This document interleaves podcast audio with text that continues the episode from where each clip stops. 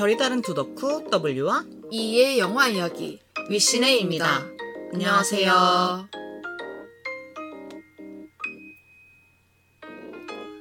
드디어 3회를 맞이했습니다. 우리 사이에선 권위 있는 시상식 위 어워즈를 시작하겠습니다.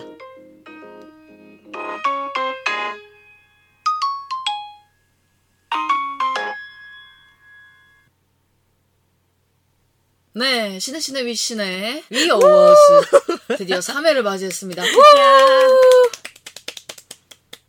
이게 점점 더 회를 거듭할수록 권위가 생기는 거 아닐까요? 근데 이거를 녹음하고 있는 시점이 2023년 12월 31일이에요. 네. 정말 한 해의 마지막 날에 이렇게 녹음을 하게 되었는데 한 해의 마지막 날에 영화만큼은 정산을 할 수 있어서 그건 좋은 것 같아요. 사실 어떻게 생각하면 어, 남들은 막 막연회하고 송년회하는 날 우리는 이 좁은 방에서 녹음을 하는 거지만 이 녹음을 하기 때문에 이전에 정산을 할 수 있었던 거잖아요. 근데 저희끼리도 지금 이렇게 송년회 하는 거죠. 뭐. 저희 맨날 만나면 영화 이야기하는데 장소가 그냥 좀 골방이어서 그렇지. 저 충분히 송년회를 하고 있다고 생각을 하고요. 저희가 녹음하기 직전에 미신의 링크를 이렇게 쭉 봤는데 올해 24편을 올렸더라고요. 그러니까 한 달에 두 편은 한 셈인 거잖아요. 이거 뭐 거의 밥 먹고 영화 보고 녹음만 한 거 아닐까요? 그래서 그거 보면서 아 우리 많이 했다. 열심히 했다. 어, 굉장히 생각보다 열심히 한 수치다 정말로. 내년에도 이 정도는 하자는 다짐을 하며. 근데 그래서 W랑 저랑 늘 똑같은 영화를 보진 않으니까 W는 올해 총 몇 편을 보셨고 이렇게 전반적으로 올해 영화 보면서 뭐 어떤 생각들을 하셨는지가 좀 궁금해요. 어제 그걸 세어봤는데 대략 115편 정도를 봤더라고요. 야 많이 봤는데 2열. 그보다 조금 더 많은데 편수에 단편도 있어서 음. 조금 뺐거든요. 거기다가 이제 N차까지 다 합치면 N차를 한 20번 정도 했더라고요. 영화에 입문하고 나서 영화를 이렇게까지 많이 본 적은 없었거든요. 사실 연애 100편을 잘 안 넘기는데 저는 이번에 그래서 와 이렇게 많이 봤구나. 거의 그- 3일에 한 번 보셨어요, 이 정도면? 근데 그럴 것 같다고 생각은 했어요. 너무 영화를 보면서 스스로 지칠 때가 꽤 있었거든요. 음. 이번 연도는. 작년까지는 그랬던 적이 별로 없는데. 그래서 아, 많이 본 줄은 알았지만 진짜 많이 봤다. 근데 이게 그렇게 좋은 건지는 사실 모르겠다. 음. 내가 소화할 수 있는 역량이 1년에 100편은 안 되는 것 같다라는 생각을 조금 해서 근데 어쨌든 이만큼 봤으니까 뭐 쌓인 게 조금이라도 있겠지라는 생각은 드는 것 같아요. 저는 올해 102편을 봤거든요. 음, 음. 근데 그 중에 2023년에 정식으로 개봉한 작품은 58편밖에 안 되더라고요. 세어보니까. 아, 그러니까 반을 겨우 넘긴 거죠. 그거 말고는 시우프나 부국제, 서독제 이런 영화제에서 본 미개봉 작품이 11편이 있었고 내년에 개봉하는 걸 미리 본 게 3편. 그리고 나머지는 대부분 다 옛날 작품들이었어요. 음, 음. 예를 들면 순응자, 뭐 오즈 야스지로의 동경의 황혼 이런 거나 프랑수아 트뤼포 감독의 앙투안 두아넬 5부작 이런 거 있잖아요. 음. 근데 재밌었어요 이거. 근데 반대로 이야기하면 올해 개봉한 작품들 중에 막 너무 끌리는 게 많진 않았던 것 같아요. 저는 이처럼 세어보진 않았는데 아마 그런 비율이 나올 것 같긴 하거든요. 근데 이와 저의 다른 점이 있다면 이는 아마 이걸 대부분 영화관에서 본 것 같은데 저는 조금 더 집에서 본 경우가 많았던 것 같아요. 근데 이가 방금 얘기했던 그 올해 영화가 그렇게까지 뭐라고 표현해야 될까요, 이걸? 그러니까 오타쿠를 미치게 하는 작품은 그렇게 많지 않았다. 이게 정확한 말인 것 같은 게 제가 영화를 쭉 정산했을 때 제 별점 기준 3.5에서 4가 되는 영화가 굉장히 많았거든요. 그리고 이제 웬만하면 저 영화는 내 취향 알것 같은데? 그러면 안 보는 경우가 훨씬 많으니까 더 그런 것 같은데 여튼 중상위권 안에 포진돼 있는 영화가 되게 많았어요. 근데 저희가 이 얘기 거미집 때 한 것 같은데 그때 제가 이렇게 중간다리 같은 느낌의 영화가 많은 건 좋지 않냐 뭐 이런 얘기를 했었잖아요. 네. 그래서 이게 영화 산업 자체에는 좋은 일인 것 같은데 말씀하신 대로 저를 막 미치게 하는 그러니까 영화 끝나자마자 뭐야 이게 막 이런 영화는 거의 없었어요. 그래서 전 올해 별 다섯은 없거든요. 음. 사실 4.5도 없었는데 올렸어요. 아 없으니까 올려야겠다 이건 아니었고 네네. 그냥 복귀하다 보니까 아 이거는 이 정도는 아니겠다라고 생각해서 올린 건데 여튼 그래서 저는 올해 영화를 보는 내내 이거는 영화 산업의 문제일까 아니면 내 문제일까를 조금 생각을 했던 것 같아요. 왜냐면 제 기준이 올라간 건가 싶기도 하거든요. 그러니까 보통 영화를 보고 나오면 뭐 길게 따질 거 없이 아 이 영화는 대충 내 안에서 별 몇 개겠다라는 게 각이 나오는데 올해는 유난히 별점 표기를 되게 늦게 했던 것 같아요. 그리고 한참 생각을 한 후에 하고. 이는 어떠셨어요? 근데 저희가 계속 그 이야기를 했었잖아요. 영화를 보면 볼수록 이상하게 만족하는 작품이 점점 더 적어지는 것 같은 느낌을 받는다고 했었잖아요. 저는 올해 그 느낌을 되게 많이 받았었고, 그래서 혼자 생각했죠. 평론가 분들은 도대체 늘 어떻게 영화를 보시는 걸까?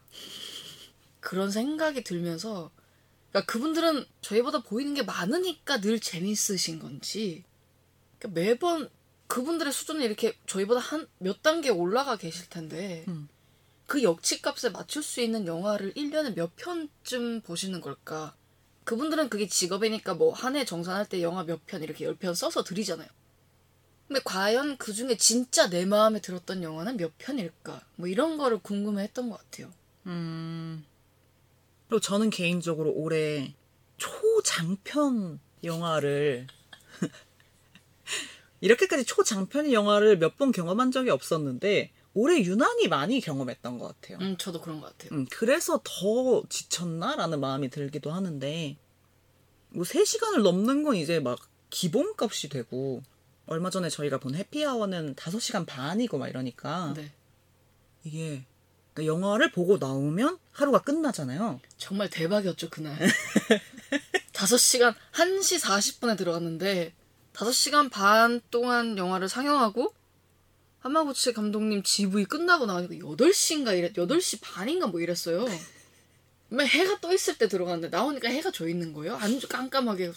그래서, 내 하루 어디 갔니? 뭐 이렇게 됐죠. 그러니까 이게 이게 맞나? 또 그래서 생각했던 것 같아요. 왜냐면 내 직업이 영화에 관련된 거면 당연한 건데 나는 내 직업이 그게 아니고 어떤 다른 자기 개발도 분명히 해야 될 것 같은 시점인데 자꾸 내가 영화만 보고 있으니까 아, 내 인생에서 이게 맞나? 이런 생각을 한 해 후반부로 갈수록 조금 많이 하게 됐던 것 같아요. 음, 그래도 긍정적인 것도 있었어요. 올해 초에 파벨만스 볼 때 제 생에서 가장 지루하지 않은 2시간 반이라 그랬거든요. 음. 그리고 그 다음에 엔니오 더 마에스트로를 볼 때 2시간 반이라서 아 이거 버틸 수 있나 이랬는데 갑자기 시우프 가니까 뭐 3시간짜리는 기본이고 플라워 킬링문 3시간 반 점점 늘어났잖아요. 그러다 이제 드디어 한 해의 마지막에 해피아워라는 거의 에베레스트급 산을 만나서 그걸 깨고 나니까 이제 2시간 반이면 아, 그 정도는 볼만하지 이렇게 된 거죠. 역으로. 아, 그래요? 그러니까 처음으로 다시 파벨만스로 돌아가면 어 너무 짧은데? 이렇게 된다는 거죠. 저랑 반대다. 저는 오히려 그 시간에 너무 질려서 2시간 반이라는 그 러닝타임을 보면 아, 보지 말까라는 생각을 한 번 더 하게 되는 것 같아요. 음. 저희가 올해 본 영화는 이런 식으로 돌이켜볼 수 있을 것 같고 영화를 돌이켜봤으면 위신에도 이제 한번 돌이켜봐야 되잖아요. 사실 오늘만 사는 사람이라 저는 과거에 했던 것들이 잘 기억은 안 나거든요. 음. 그래도 올해는 어느 시점부터 그래 녹음하는 게 힘들지만 재밌지라는 생각을 되게 많이 하면서 녹음을 했었고 그래서 들어주시는 분들도 재밌게 듣지 않았나라는 생각이 좀 많이 들었어요. 네, 저도 재밌었어요. 그러니까 편집이 조금 너무 지난한 행위라서 편집이 조금 그렇지. 근데 우리가 아직 생방처럼 무편집으로 올릴 만한 말재가는 되지 않고. 근데 그걸 제외하면 굉장히 재밌었고, 둘이 얘기할 때 이는 방금 말했듯이 뒤돌아보지 않아서 녹음을 올리면 잘 듣지 않는다고 했는데, 전 되게 자주 듣는 편이거든요. 근데 얼마 전에 진짜 초창기 2년 전에 처음 올린 거를 잠깐 들어볼 기회가 있었는데 그걸 들으신 거예요? 예. 진짜 엉망진창인 거예요. 그걸 듣는데 아, 나 지금 마이크랑 낯가리고 있구나. 이게 너무 느껴지는 거예요. 그때부터 들어주신 분들은 진짜 이건 사랑이 아니고선 설명할 수 없다. 라고 생각할 정도로 정말 미흡했는데 그때에 비하면 굉장히 발전을 했다. 라는 생각을 했고 그리고 그렇게 기록으로 남긴 영화는 조금 더 오래 기억하게 되는 경향이 있는 것 같아요. 그리고 둘이 대화하면서 그 영화에 대한 생각이 좀 바뀌는 경우도 있었죠. 음. 그래서 조금 더 넓게 볼 수 있는 보통 둘이 매번 다르게 생각하니까 아, 이렇게도 생각할 수 있구나 이런 지점도 있구나 이런 거를 도대체 어떻게 이렇게 생각할 수 있지라고 생각하잖아요. 솔직히. 아니 그렇게까지 생각하지 아니, 않았는데 아니 그러니까 그게 네. 나쁜 의미가 아니라 와 저걸 저렇게 생각할 수도 있구나. 음. 그러니까 이게 무슨 여러 가지 다른 의견들 중에 아 그래 이렇게 생각할 수도 있구나 이게 아니고 아예 생각해보지 않은 거를 말을 하니까 너무 신기해요. 매번 할 때마다 느끼는데 그리고 맨날 결말에 대한 해석이 다른 것도 너무 웃기고 근데 그렇기 때문에 말씀하신 것처럼 더 넓게 보고 더 오래 기억하는 게 아닌가. 음. 그래서 이걸 하면서 조금 더 영화를 사랑하게 되는 것 같아서 저희가 영화를 싫어하지 않는 한 의신에는 계속 하지 않을까라는 생각을 저는 개인적으로 하고 있습니다. 제가 산티아고 순례길을 걸을 때 그 순례길에 이렇게 낙서해 놓은 어떤 문구가 있었는데 혼자 걸으면 빨리 갈 수 있지만 여럿이서 걸으면 더 멀리 더 오래 갈 수 있다라고 적어 놓은 문구가 있었어요. 음, 근데 저는 저의 수치심을 잘 못 견디는 편이라 아마 이거를 혼자 녹음해서 올렸다면 대충 올해 거를 제외하고는 아마 다 지웠을 것 같아요. 음, 근데 둘이 같이 남겨놓은 거니까 그게 아무리 허접하고 미흡하다고 한들 그냥 그대로 기록으로 남겨두는 거잖아요. 근데 또 생각해보면 그것도 그거 나름대로 가치가 있는 일이라고 생각하니까 둘이 맨날 이제 영화 좀 그만 보면 안 될까? 영화관 좀 그만 가고 싶다라고 말을 하지만 각자 겪는 영태기의 주기가 약간 들쭉날쭉하다면 음. 한 사람이 좀 지쳐 있을 때 또 다른 사람이 힘을 낼 수 있고 이런 식으로 서로 끌고 갈 수 있는 원동력이 되지 않을까라는 생각이 듭니다.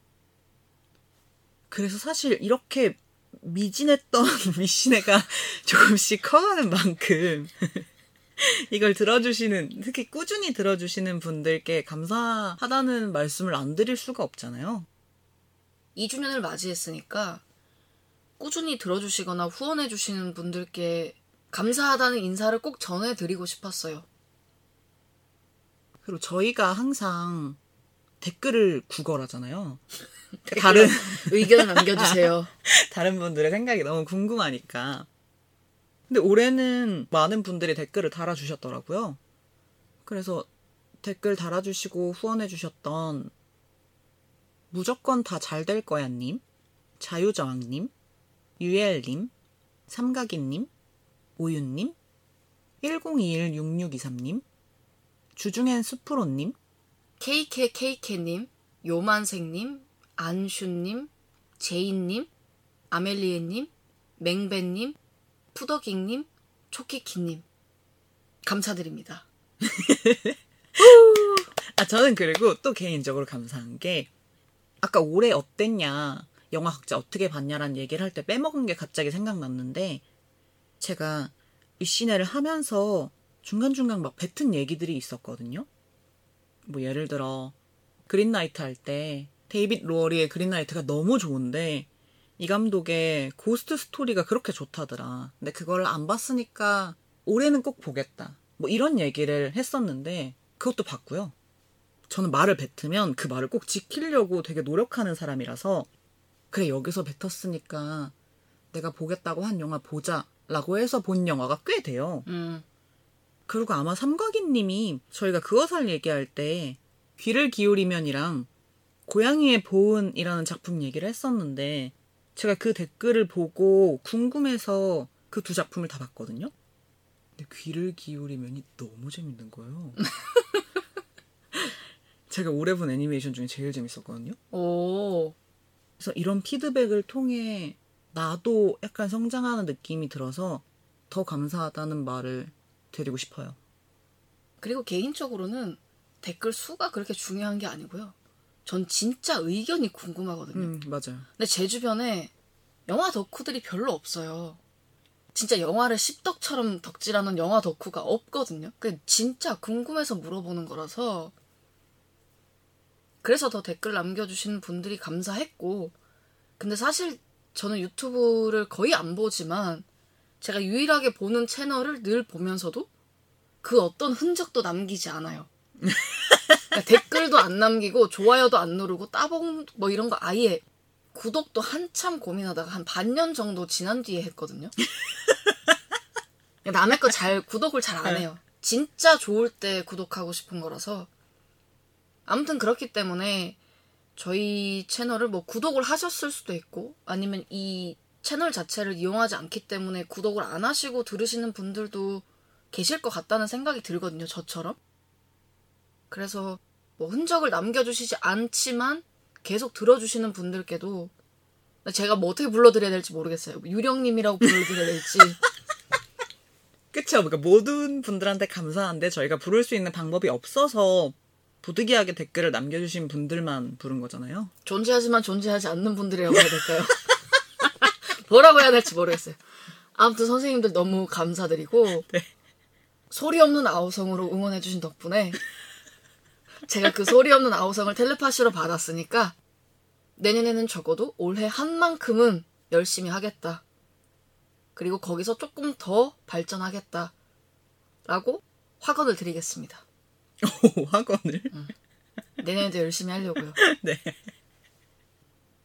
위신의 2주년에 대한 소회를 좀 길게 이야기를 했는데 이제 다시 돌아가서 어워즈를 지금부터 시작을 하려고 하는데 작년에는 저희가 설명을 드리기도 했는데 너무 많이 겹칠 것 같아서 최대한 다양한 영화 이야기를 하기 위해서 둘이 각자 후보에 어떤 작품이나 배우를 올렸는지를 확인하고 너무 다 똑같으면 약간 조정을 했었거든요.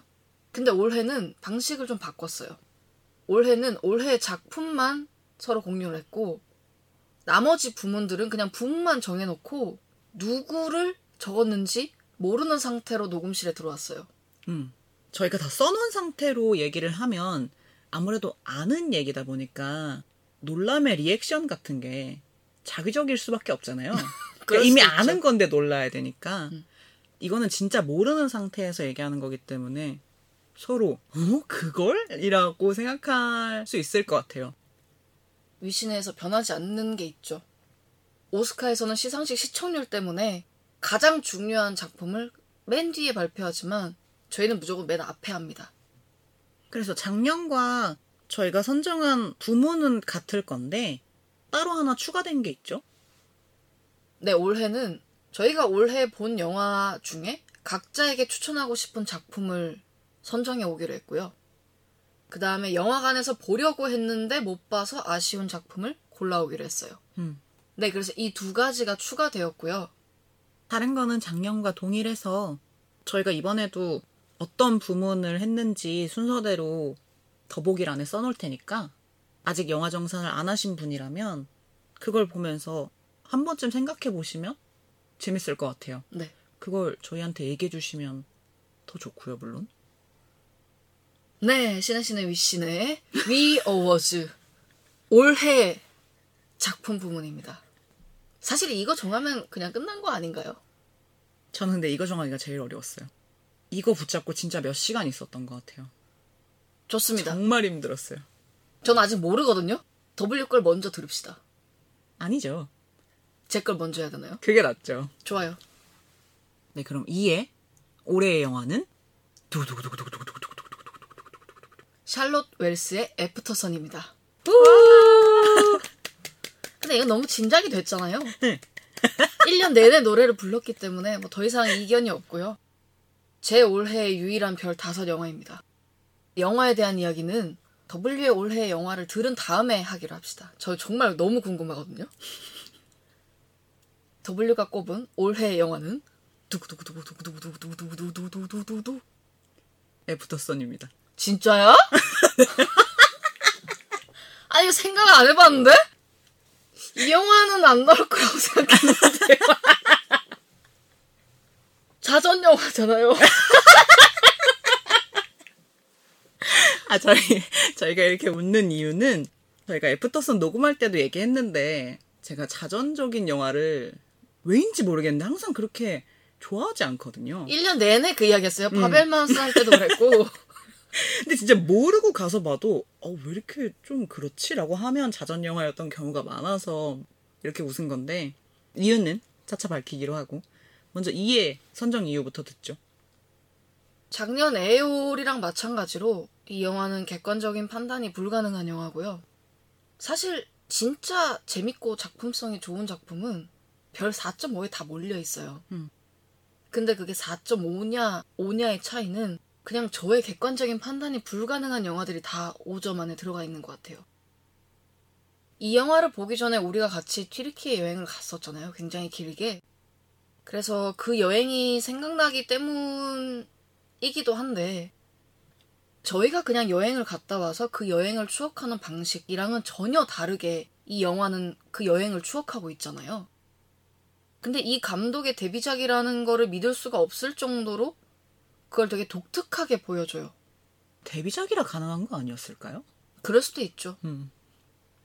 수많은 감독이나 가수들의 데뷔 앨범이 가장 좋았던 경우도 많이 있으니까. 근데 그게 너무 눈부시다고 생각했어요. 음. 그리고 개인적으로는 그 영화에 나오는 아빠인 캘럼의 마음이 공감이 됐기 때문이기도 한데요. 어, 그래서 1년 내내 이 영화가 제 마음에 박혀 있었어요. 음. 그리고 그거를 깨주는 작품이 나오진 않았던 것 같네요. 네, 이제 빨리 들어보죠. 너무 궁금하니까. 네. 도대체 어떻게 해서 어떤 결과로 이 영화가 올해 영화가 되는지 진짜 너무 궁금하거든요.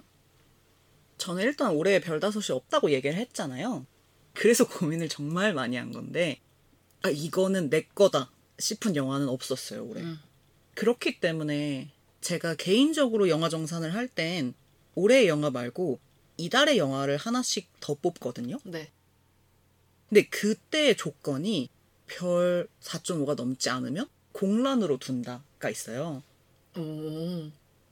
그러니까 사실 공란으로 둬야 되는 부분이 굉장히 많거든요. 그렇게 치면.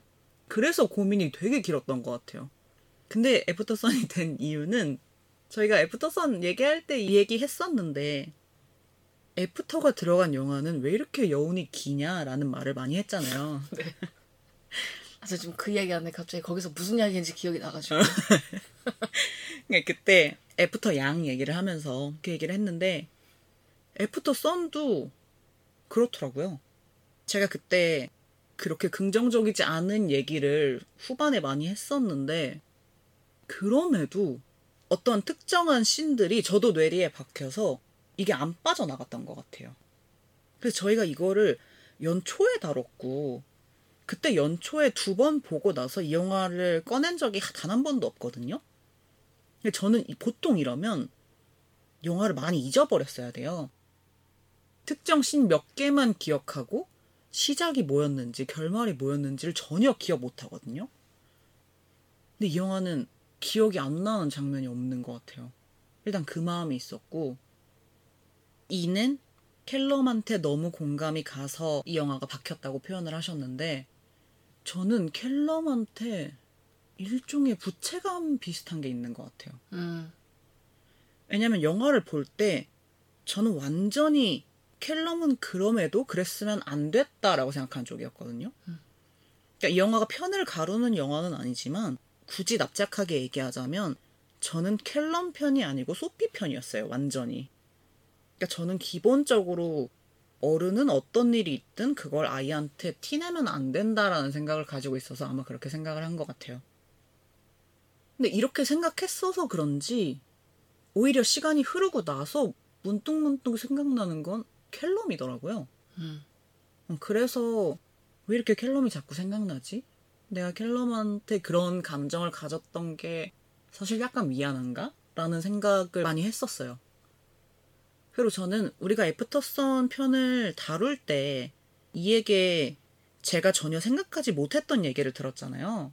여기서 그 얘기를 설명할 수는 없는데 그래서 그 얘기를 들으면서 아, 이 영화가 그런 느낌으로 만들어진 걸 수도 있겠구나 라는 생각을 하면서 이 영화를 생각하는 폭이 좀 더 확실히 넓어졌던 것 같거든요. 그래서 아, 그렇게 본다면 내가 연출적으로 아쉽다고 했던 부분들이 사실은 이 영화의 독창성이 되네라고 생각하면서 이 영화를 조금 더 제 안에서 좋게 생각했던 것 같아요. 음. 근데 무엇보다 말했듯이 정말 그냥 문득 가만히 있다가 생각나는 경우가 너무 많아서 이 영화를 뽑았습니다.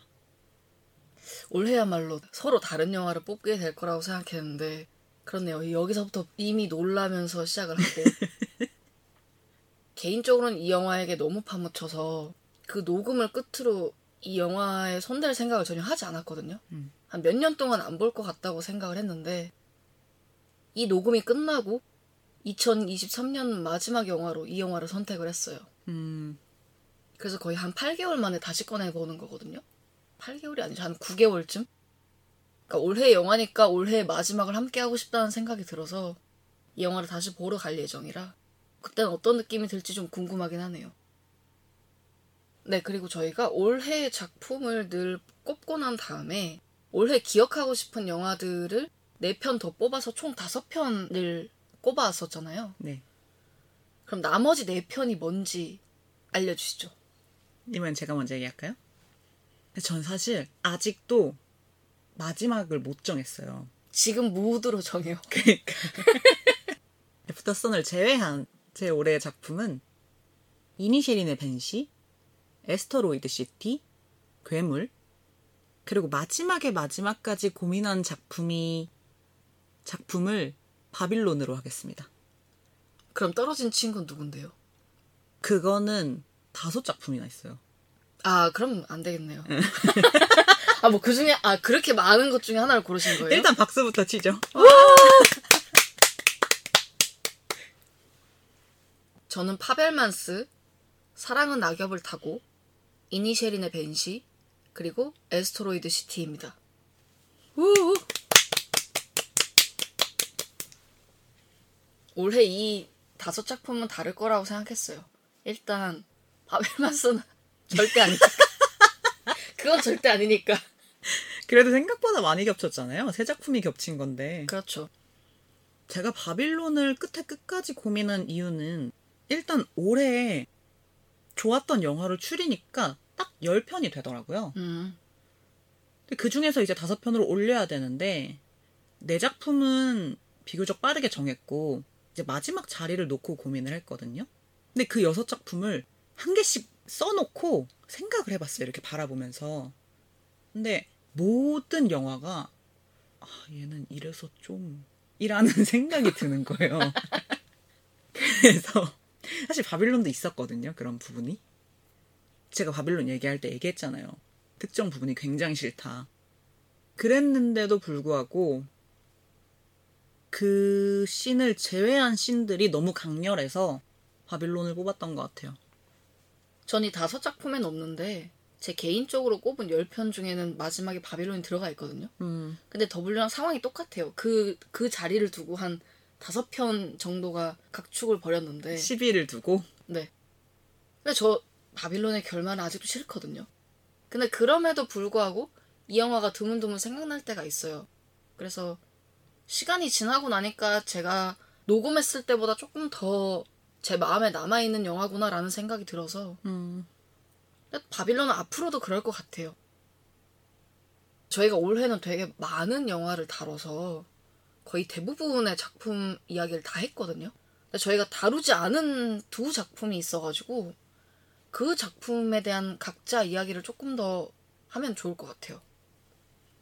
지금 여기서 얘기하지 않은 에스터로이드 시티나 괴물 파벨만스 같은 건 이미 굉장히 오랜 시간 떠들어 놓은 걸 다 올려놨기 때문에 저번 어워즈에서도 그랬듯이 그 작품들은 건너뛰고 저희가 다루지 않은 작품에 대해서만 얘기를 해볼게요. 우선 W와 E가 공통적으로 꼽은 작품이 있죠. 마틴 맥도나의 이니셜인의 벤시인데 아 그쵸 올해를 돌아봤을 때 유일하게 녹음하지 않아서 아쉬운 작품이 바로 이 작품이었죠. 그쵸. 둘 다 좋았던 작품 중에 유일하게 안 한 게 이니셜인의 벤시와 지금 이가 고른 사랑한 낙엽을 타고인 것 같은데 이니셜인의 벤시는 저희가 아마 그때 굉장히 바빴던 것 같아요. 네. 그죠? 그래서 계속 작년 높 처럼 돼버렸네요. 그래서 할까 말까 할까 말까 지금 할까 할까 이러다가 넘어가 버린 것 같아요. 근데 제가 올해의 작품을 뽑기 위해서 유일하게 다시 본 게 이니셜인의 벤시거든요. 이 영화가 별점을 올린 영화 중에 하나예요. 근데 제가 별점을 원래 4점을 줬던 이유는 이 감독의 전작인 쓰리 빌보드를 조금 더 좋아하거든요. 네. 근데 쓰리 빌보드가 4.5란 말이죠. 그래서 아, 걔보다는 임팩트가 없었으니까 그럼 4로 해야 되지 않을까 하고 연초에 4로 했다가 올린 건데 되게 꼼꼼하게 별점을 하시네요. 저번에 되게 직관적으로 그냥 이건 이 정도, 이건 이 정도 이렇게 하는데 그 쓰리빌보드까지는 생각도 못했어요. 그렇구나. 이니셜인의 벤시는 두 친구에 대한 이야기라고 생각하시면 돼요. 아일랜드의 어느 외딴 섬에 약간 모자라지만 착한 친구인 파우릭과 예술원을 불태우고 싶은 콜름이라는 두 사람이 있어요.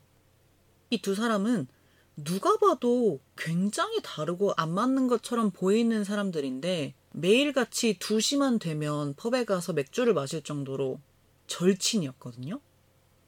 근데 어느 날 콜름이 더 이상 파우릭 너와 상대를 하지 않겠다는 선언을 해요.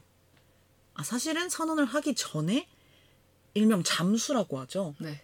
그러니까 파우릭을 없는 사람 취급을 하기 시작하면서 영화가 시작되죠.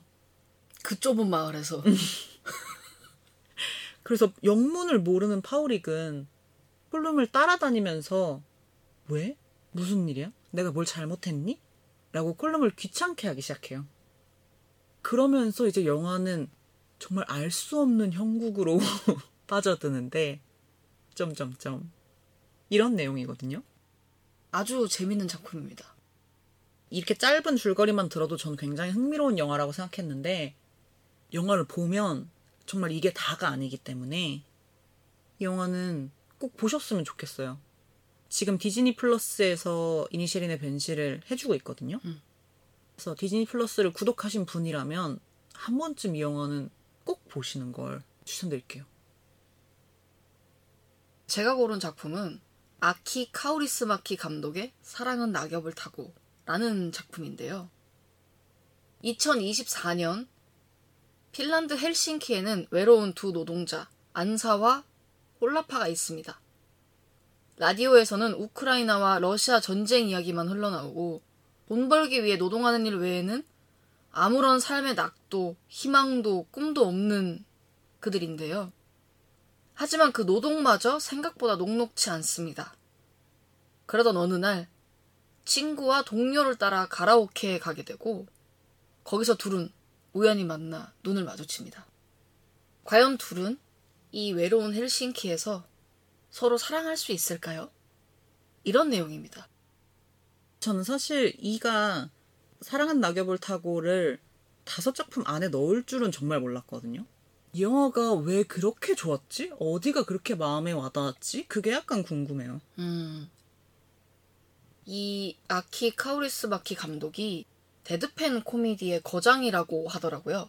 저도 이거는 영화 다 보고 난 다음에 찾아보고 알게 된 건데, 근데 이 deadpan 코미디가 무표정하게 농담을 건네고 건조한 유머를 구사하는 걸 그렇게 말을 한다고 해요. 음, 근데 이 영화 내내 그러잖아요. 네.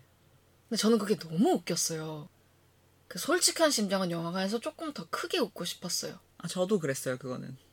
그래서 이 감독이 보여주는 이 코미디 방식이 너무 제 취향이라는 거를 영화 보면서 알았고, 그리고 저는 굉장히 일상적인 이야기를 좋아하는 편이라서 이 영화를 보면서 그 독일 영화인 인디 아일도 좀 생각이 났고, 그리고 진자무시의 패터슨도 약간 떠오르긴 했어요. 저랑은 진짜 완전 다르네요. 네. 그리고 무엇보다 이 영화가 좋았던 이유는 영화가 너무 따뜻해서였어요.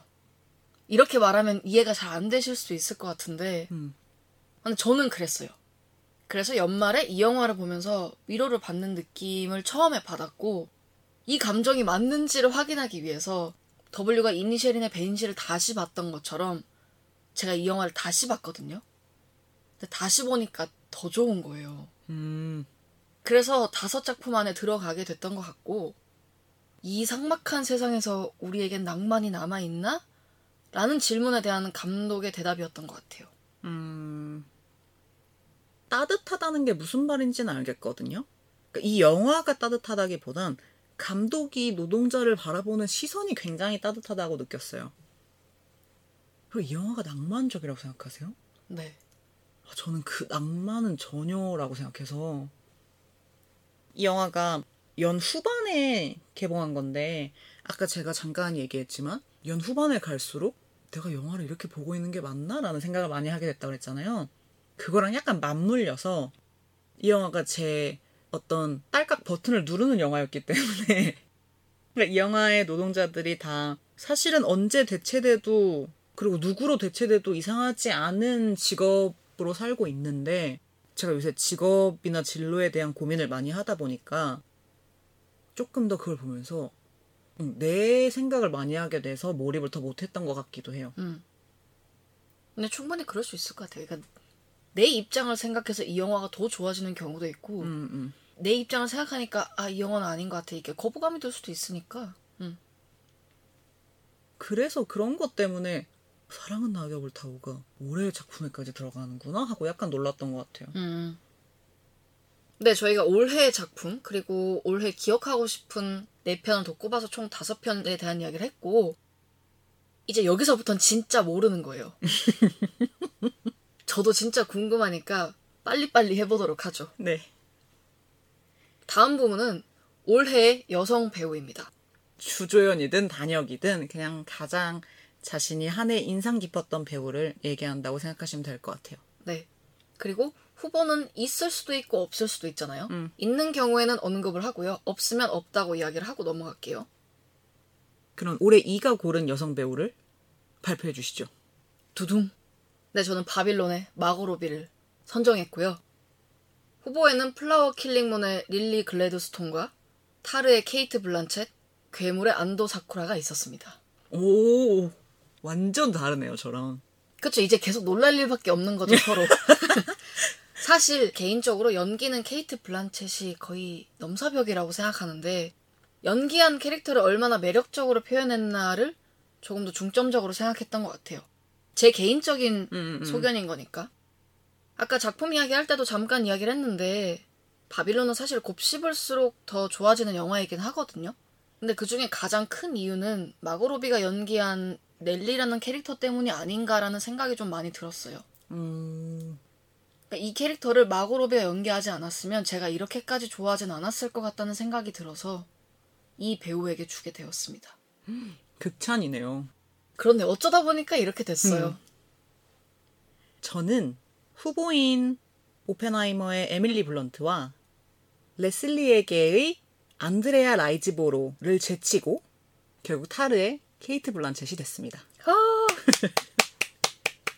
나 너무 당연한 결과라. 사실은 근데 타르라는 영화 자체를 너무 재밌게 봤는데 제가 아까 얘기했잖아요. 연초에 본 영화는 기억을 하지 못한다고. 그래서 어제 타르도 사실 다시 켜봤어요. 그러니까 이 후보를 놓고 고민을 할 때 내가 어떤 부분에 중점을 두고 뽑아야 될까를 고민을 많이 했는데 그냥 타르를 틀자마자 음, 아, 어쩔 수 없다. 라는 생각을 그냥 하게 됐던 것 같아요. 저도 끝까지 고민했어요. 음, 음. 어디에 나오든 늘 연기를 잘하는 배우인데 타르라는 영화를 통해서 또 다른 본인의 경지를 한번 넘은 것 같아요. 그런 느낌을 확실히 받았어요. 사실 저는 케이트 블란쳇이 일종의 쪼가 있다고 생각하거든요. 그리고 저는 어떤 배우가 계속 소비가 될 때 그 같은 쪼가 보이면 그렇게 좋아하진 않아요. 음. 예전에 저희 그 얘기 했잖아요. 같은 감독 영화에 같은 배우가 나오는 게 저는 그렇게 좋진 않다. 그거랑 비슷한 느낌인 것 같아요. 음. 그러니까 계속 예전 배역이 지금 내가 타르에만 집중해야 되는데 예를 들어 블루 제스민의 케이트 블란쳇이 보인다거나 그런 게 쪼를 들으면 느껴져서 선호하진 않는데 케이트 블란쳇의 연기는 그 쪼를 뛰어넘기 때문에 진짜 그 모든 걸 자신의 연기 가 연기도 기술이잖아요. 그 기술로 박살내는 느낌이 나서 음 어쩔 수 없었다. 충분히 이해가 됩니다. 다음은 올해의 남성 배우 부문입니다. 아 이건 진짜 생각도 못 하셨을걸요. 그래요? 네. 제가 꼽은 남성 배우는 6번 칸 그리고 볼코노 고프 대위 탈출하다의 유리 보리소프라는 배우입니다. 아예 들어본 적도 없죠. 이 영화는 들어봤는데 영화는 둘 다 들어봤는데 사실 전 둘 다 못 봤고 예, 배우 이름은 처음 들어봤어요. 무려 오펜하이머의 킬리언 머피, 애프터 선의 폴 메스칼, 더웨일의 브랜든 프레이저를 제치고 제 올해 남성 배우 타이틀을 가져간 사람인데 근데 선정한 이유는 여성 배우와 똑같아요. 이 캐릭터를 얼마나 매력적으로 표현했느냐를 가지고 생각을 했었고 제가 언급한 후보에 있는 배우들이 다 연기를 잘하는 건 너무 당연한 거잖아요. 근데 바빌론의 넬리를 마고로비가 하지 않았으면 이렇게까지 좋아하지 않았을 것 같다라는 말을 했던 것처럼 이 배우가 이 두 작품에서 캐릭터를 연기하지 않았으면 이 영화 자체를 올해 기억을 안 했을 것 같아요. 그 정도로 매력적으로 나오거든요. 제가 이 배우를 처음 본 작품이 6번 칸이었는데 와 진짜 강렬하다. 안 잊혀질 것 같다라는 생각을 하면서 봤는데 한 반년 뒤에 다른 영화가 개봉하더라고요. 그래서 이 배우가 나온다고 해서 갔어요. 어, 근데 연기를 진짜 너무 잘하는 거예요. 그래서 헉! 개인적으로는 올해 발견이기도 한데 그쵸 한 해를 돌아봤을 때 이 정도로 강렬하게 매력적으로 연기하는 배우는 이 배우라고 생각을 했고요. 사실 앞으로 계속 보고 싶다는 생각을 되게 많이 했었는데 이름에서 느껴지시겠지만 이분이 러시아 배우이시거든요. 음, 그쵸. 네. 네. 여기까지만 말하면 다들 아실 테니까. 네. 너무 신기한 게 저랑 후보조차 한 명도 안 겹치거든요. 진짜 신기하다. 그리고 이가 뽑은 기준과 제가 뽑은 기준이 완전히 다른 것 같아요. 이는 매력도에 중심을 둔 것 같고 저는 연기에 중점을 둔 것 같은데 그래서 가수로 따지자면 이는 약간 음색 같은 느낌으로 생각을 하신 것 같고 저는 가창의 느낌으로 생각을 한 것 같거든요. 음. 그래서 제가 만약에 이와 같은 기준으로 남자 배우를 뽑았다면 저는 슬픔의 삼각형과 스크래퍼에 나온 해리스 디킨슨을 뽑았을 거예요. 음. 진짜 매력적이라고 생각했거든요. 맞아요. 그래서 제 올해의 발견은 그 배우거든요. 근데 저는 그렇게 뽑지 않았으니까 후보도 사실 없다시피 했는데 후보는 노량의 백윤식 배우님이 계셨고요. 그분을 제치고 이니시린의 벤시의 콜린 파렐이 됐습니다. 그쵸. 이 영화를 생각하는 그게 되게 다른 것 같아요. 이 이야기를 들으니까. 아 그래요? 그러니까 저는 그들이 연기를 되게 잘했다고도 생각을 하는데 저는 이 영화는 각본의 힘이 너무 크다고 생각하기 때문에 음, 그 연기까지 가지 않았나 봐요. 후보에 없었던 거 보니까. 저는 사실 콜린 파렐이 동시대 나이대 남자 배우 중에 압도적으로 잘하는 사람이라고 생각하거든요. 음. 그래서 어제 이니시린의 벤시를 다시 봤을 때 이 영화가 각본이 좋은 건 너무 유명하니까 일부러 그 자막을 읽으면서 연기에 조금 더 집중을 했던 것 같아요. 만약에 내가 저 배우였으면 저기서 어떤 톤으로 연기했을까 이런 걸 막 상상해 보기도 했거든요. 어 근데 콜린 파렐은 진짜 모자라지만 착한 친구 같았어요. 그러니까 콜린 파렐이라는 느낌이 아예 없었잖아요. 맞아, 맞아, 맞아. 그러니까 예를 들어 아까 제가 뽑은 여자 배우 타르의 케이트 블란쳇을 생각하면 사실 그건 케이트 블란쳇이거든요. 근데 콜린 파렐은 진짜 콜린 파렐이 아니었어요. 그래서 음, 이거는 딱히 후보를 세울 그것도 없었다. 이 콜린 파렐이 연기하는 파우릭 캐릭터가 굉장히 입체적인 캐릭터거든요. 음. 근데 그 입체성을 너무 잘 보여줬기 때문에 충분히 이해가 됩니다. 근데 다음 부분은 올해의 감독입니다. 이것도 되게 궁금해요. 아마 다를 것 같아요. 아니, 전 같다고는 생각하지도 않았어요. 네. 발표해 주시죠. 이건 살짝 비공식을 얘기해도 될까요? 네. 왜냐면 제가 본 모든 이 감독의 영화가 올해 개봉작이 아니었기 때문에 공식 순위에는 오를 수 없는데 제 개인적인 순위로 생각을 하면 켈리 라이카트였어요. 음흠. 사실 퍼스트 카우는 재작년에 기대했는데 아쉬웠던 작품으로 꼽기도 했는데 그리고 나서 올해 연달아 세 편을 보게 됐거든요. 그렇죠. 그리고 저희가 그 이야기를 시우프 편에서 언급하기도 했죠. 음. 너무 좋았어요. 특히 이는 보지 않은 마지막 작품이 너무 좋았어요. 그래서 어 내가 퍼스트 카우를 다시 봐야 될까? 라고 생각할 정도로 이 감독이 굉장히 좋아졌고 본 영화가 모두 이렇게 좋기는 사실 쉽지 않잖아요. 그래서 비공식적으로는 올해의 감독은 켈리 라이카트인데 말 그대로 비공식이니까 제 올해의 감독은 웨스 앤더슨입니다. 그렇군요. 뭐 에스터로이드 시티는 저희가 너무 좋아한다고 계속 얘기를 했었고 그거 말고 넷플릭스 오리지널 영화인 기상천외한 헨리 슈거 이야기라는 게 있어요. 네. 그걸 올해 그 로알드 달 동화를 가지고 웨스 앤더슨이 굉장히 많은 수의 단편을 찍어서 넷플릭스에 올렸단 말이죠. 네. 근데 그것도 아주 미쳤거든요. 아, 그 봐야 되는데 제가 아직 네. 못 보고 있어요. 그래서 그 웨스 앤더슨 올해 나한테 두 작품이나 갖다 준 거니까 그럼 웨스 앤더슨이지 하고 웨스 앤더슨을 뽑았습니다. 음.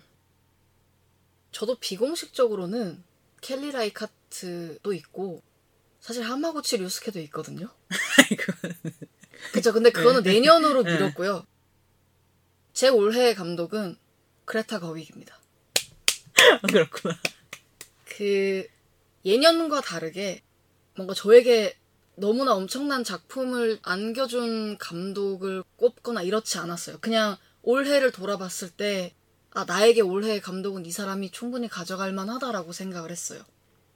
그래서 사실은 이제 제가 그레타 거윅을 처음에 좋아하게 되었던 이유의 작품들은 안 만들어줄 것 같거든요. 근데 아시겠지만, 바비가 2023년 북미와 전 세계에서 가장 흥행한 영화가 됐고, 뭐 워너브라더스 100년 역사상으로도 가장 흥행한 영화가 됐대요. 그래서 이 영화를 제가 뽑은 10편의 영화 안엔 없지만 이 감독이 이룬 어떤 성취에 대한 이야기는 하고 싶어서 꼽았던 것 같다는 생각도 들어요. 약간 멀리 간 느낌이 들긴 해요. 이제 레이디버드 같은 작품 안 만들어줄 것 같으니까 좀 아쉽긴 한데 근데 여성 상업영화 감독이 있었으면 좋겠다고 늘 생각해왔기 때문에 더 많이 더 많은 사람들이 찾는 영화를 만들어줬으면 좋겠다 뭐 그런 생각을 했어요. 이런 이에 그레타 거익 사랑은 위신의 바비 편을 들으시면 알 수 있을 것 같고요. 네. 다음 부문은 올해 각본입니다. 네 이건 고민하지 않을게요. 이건 그냥 예상도 되고 둘이 같을 것 같아요. 네. 이니셜인의 벤시죠? 음, 맞습니다. 후보에는 괴물이 있었습니다. 아, 저는 후보 없었습니다. 제가 계속 사카모토 유지도 좋아한다고 이야기했었잖아요.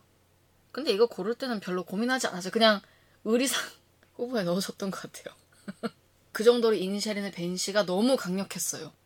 제가 너무 좋으면 뭐 여기서는 할 수 없지만 욕하잖아요. 이 영화 보고 난 다음에 욕을 했던 것 같아요. 너무 각본이 좋아서. 그래서 둘 다. 근데 이거는 예상을 했어요. 절대 괴물은 뽑지 않을 거라고 생각했고. 아무튼 그래서 선택하게 됐고 이 정도로 이야기했으면 그냥 언젠가 한풀이로 해야 될 것 같아요. 내년에 그럼 그냥 하는 걸로 하죠. 여기서. 응, 그 얘기를 하죠. 이 작품은 제가 한 번 더 보고 내년에 한 번 다루는 걸로 음. 하겠습니다. 네, 다음은 올해 음악입니다. 아, 근데 올해 음악은 서로 정할 때 삽입곡은 제외하고 오리지널 스코어로 정하자고 이야기를 했었어요. 사실 이거만큼 후보가 많은 거 없었을 것 같은데 어떠세요? 고르려고 하면 많이 고를 수 있었는데 후보는 근데 적당히 추렸어요, 이건. 네. 네, 발표해 주시죠.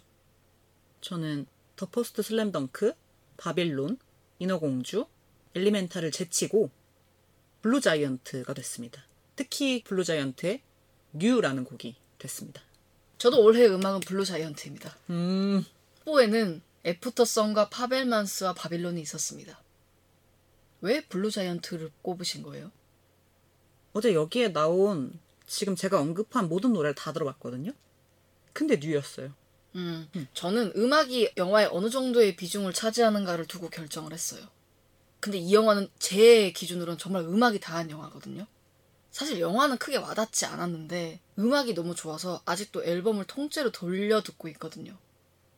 그 후보에 있었던 작품들의 OST 중에 특정한 곡들도 지금도 계속 듣고 있, 거든요 근데 블루 자이언트는 앨범을 꼭 통째로 듣고 있어요. 음, 그래서 아마 그 차이에서 이 작품을 고르지 않았나라는 생각이 들고요. 그런 이유도 있는 것 같아요.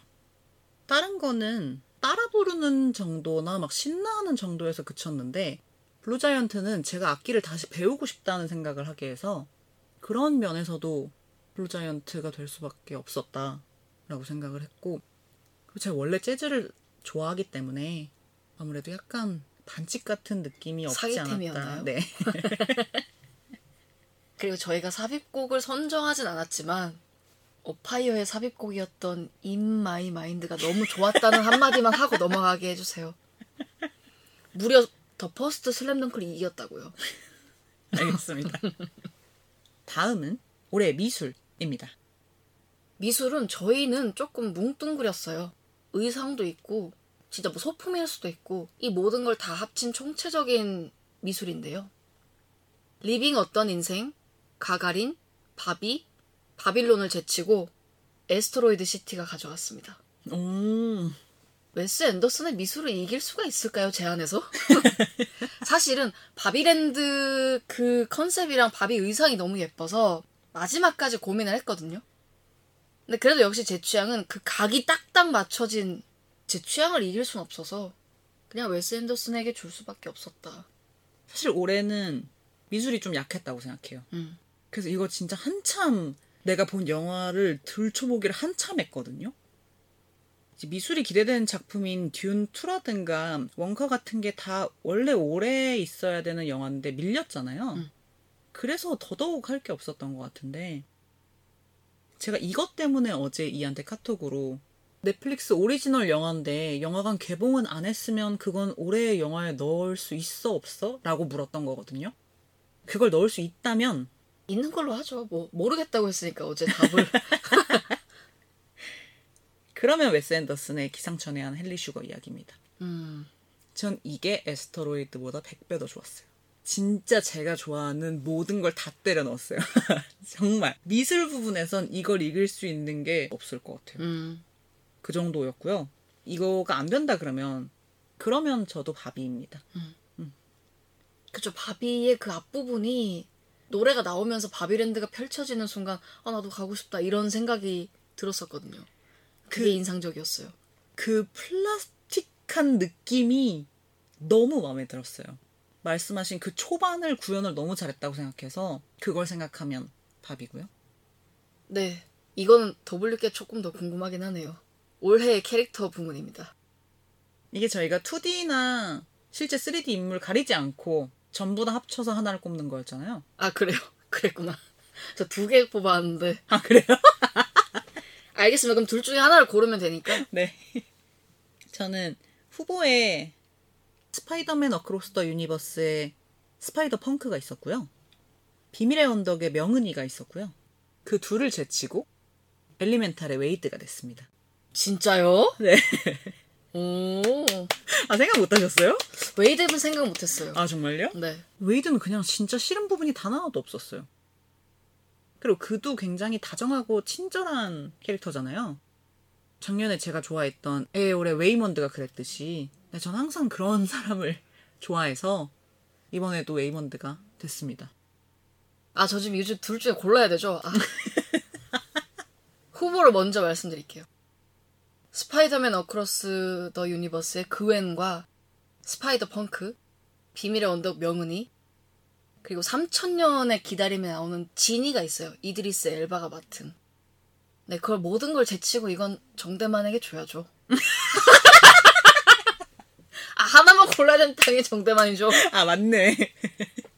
뭐 더 이상 설명을 할 수가 없어요. 그냥 네 저는 1년 내내 연거리였기 때문에 사실 3D는 명은이를 꼽았거든요. 음, 명은이의 그 캐릭터성이 너무 탁월했잖아요. 네. 근데 제가 1년 내내 슬램덩크 덕질을 했기 때문에 정대만을 안 뽑을 순 없었죠. 그렇죠. 평생 좋아했는데 더 좋아할 수도 있구나. 그런 생각을 했고요.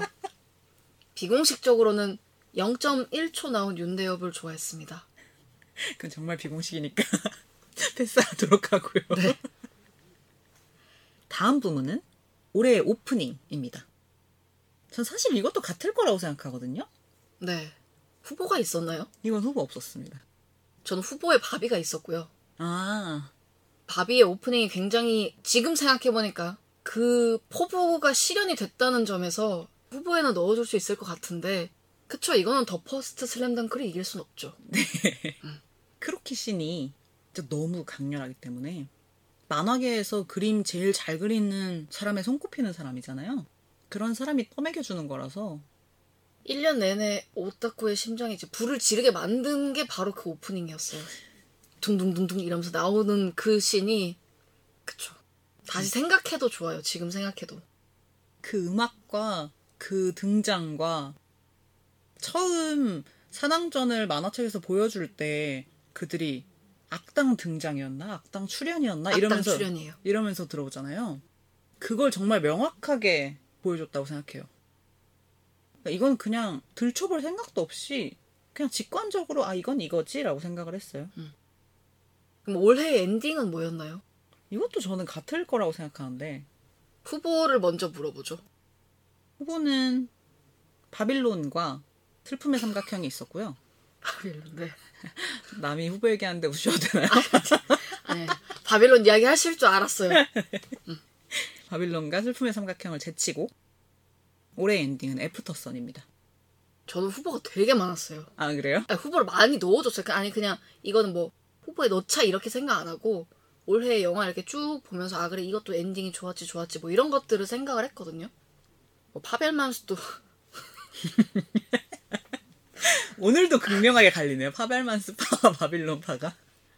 파벨만스, 애스터로이드 시티, 오펜하이머, 괴물, 가가린, 말없는 소녀 뭐 이런 되게 많은 영화들이 있었거든요. 그러니까 엔딩이 좋았던 영화 너무 많았어요 저한테는.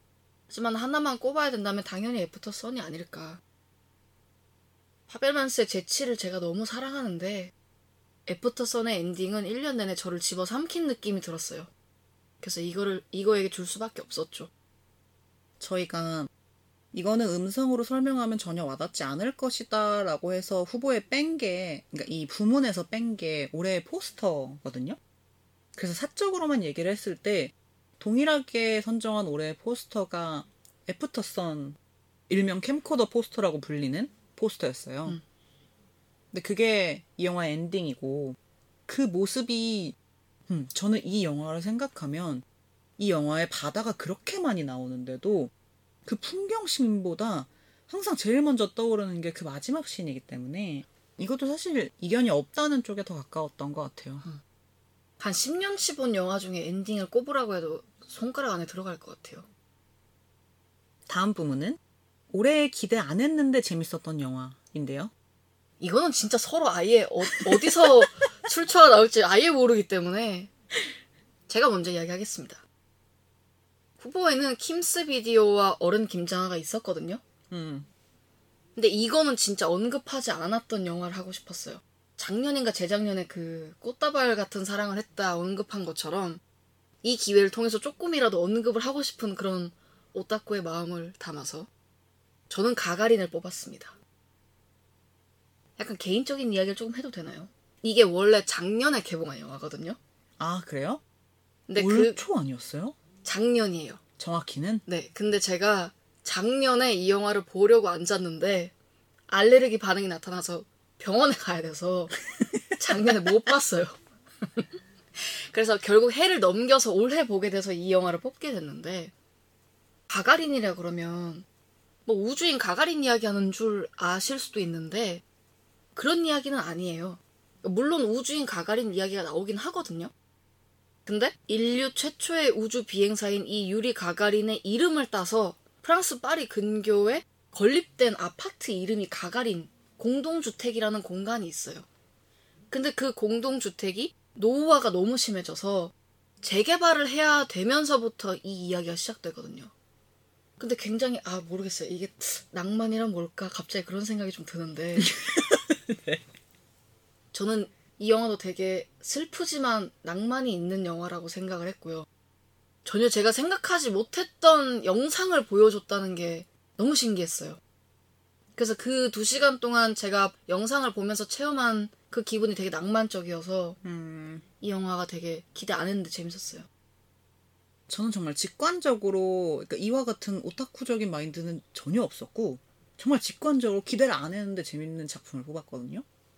그래서 제가 뽑은 작품은 스즈메의 문단속입니다. 음. 그렇다. 생각해보니까 그렇네요. 정말 기대를 1도 안 했어요. 이걸 들으시는 분들 중에 신카이 마코토의 팬이 분명 있으실 것 같은데 저는 그 감독을 그렇게 좋아하지 않거든요. 근데 항상 보긴 봐요. 왜냐면 미술이 너무 끝내주니까. 색을 쓰는 부분에 영감을 받기 위해서라고 표현하면 너무 공부하기 위해서 영화를 보는 것 같은데 그런 느낌은 아니고 저한테 항상 오는 임팩트가 있어서 그분의 영화는 계속 보는데 좋아하지 않는다 했잖아요. 그래서 정말 기대가 한 개도 없었어요. 항상 스토리로는 나를 만족시켜주지 않는다.